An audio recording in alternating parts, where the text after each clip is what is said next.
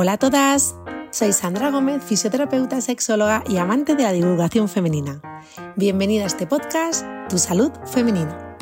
Mitos los derrumbaremos, falsas creencias las dejamos atrás. Lo invisible, aquí lo convertimos en protagonista.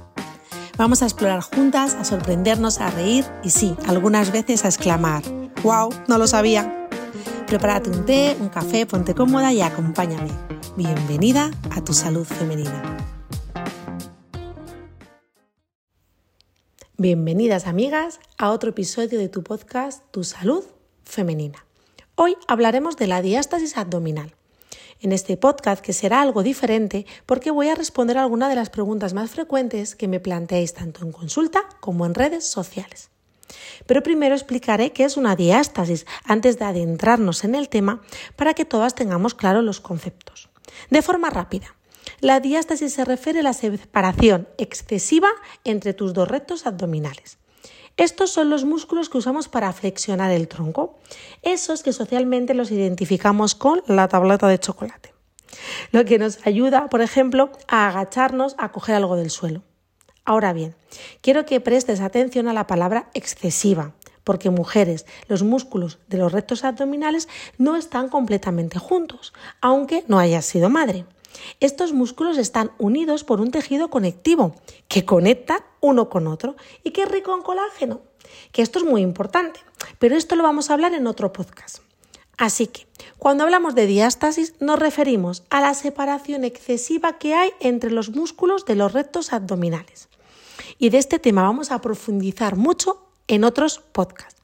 Pero ahora vamos a dar respuesta a estas preguntas habituales que hacéis en consulta y en redes sociales. Atentas. Sandra, ¿qué puedo hacer para no tener diástasis durante el embarazo? Bueno, amigas, pues la respuesta es mm, nada directamente, pero permíteme que matice este nada. Teniendo claro que la diástasis abdominal es la separación de los rectos abdominales y teniendo claro que el cuerpo nuestro es una maravilla, debemos entender que durante el embarazo se produzca una distancia excesiva de los rectos para dar espacio a quién? Pues a nuestro bebé y a nuestra matriz.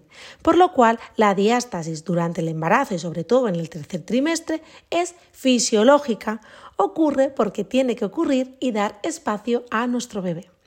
La diástasis en sí misma, mujeres, es multifactorial, por lo cual, según cómo sea nuestra genética, el tipo de tripa que hayamos tenido durante el embarazo tengamos ahora, nuestra postura, porque si mujeres, escucha atenta, la postura tiene un impacto muy importante sobre nuestro abdomen y cómo influye esto en la gestión de las presiones. Así que mujeres, lo importante no es preocuparnos por la diástasis en el embarazo en sí misma, sino ocuparnos de tener un abdomen competente y fuerte y preparado para que nos ayude a transitar el embarazo sin problemas, para llegar a un buen parto con un buen abdomen y nos ayuda a una recuperación postparto. Así que amiga, si estás embarazada, lo primero, felicidades. Y segundo, no te obsesiones con la diástasis. Busca tiempo para ti misma, para hacer ejercicio y para sentirte bien durante este camino. Otra pregunta que me hacéis mucho sobre la diástasis es, Sandra, ¿se cerrará mi diástasis? Y esta es una pregunta muy común y que vuelve a depender de muchos factores. Pero primero recordar lo que ya hemos hablado sobre el tema de cerrar. Podemos observar que en ocasiones muchas mujeres disminuyen esta distancia entre rectos. Pero esto, amigas, no es suficiente. Pues lo siento, porque no podemos centrarnos solamente en saber si se va a estrechar o no esta distancia. Donde tenemos que poner el foco es en saber si este abdomen va a ser funcional. Al hablar de diástasis no solo debemos considerar la separación, sino también otros aspectos como la calidad del tejido conectivo, cómo se comporta esa línea alba, la musculatura profunda del abdomen y cómo va a ser esa adecuada sinergia abdomino-pélvica, porque nuestro abdomen no puede ir por un lado y nuestro suelo pélvico por otro. Todos estos elementos varían de persona a persona, Aquí, amigas, la complejidad a la hora de valorar y planificar un tratamiento de recuperación de diástasis. Por lo que, si me preguntas si tu diástasis se va a cerrar, no lo sé. Lo que te invito a replantear la pregunta, Sandra, ¿mejoraré mi abdomen y me sentiré mejor? A esa pregunta, amiga, te respondo sí. Otras preguntas frecuentes que me hacéis es, ¿puede alguien tener diástasis sin haber sido madre? También la respuesta claramente es sí.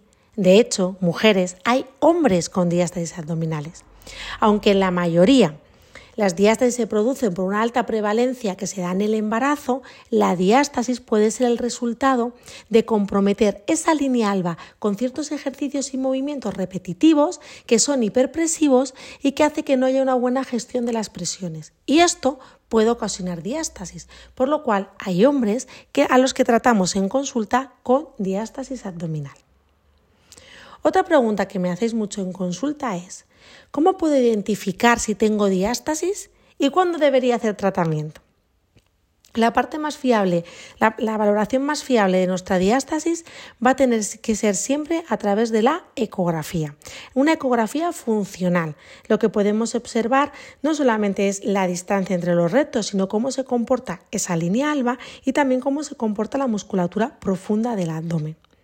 Por lo cual, la única manera de observar si hay diástasis y su funcionalidad es a través de la ecografía.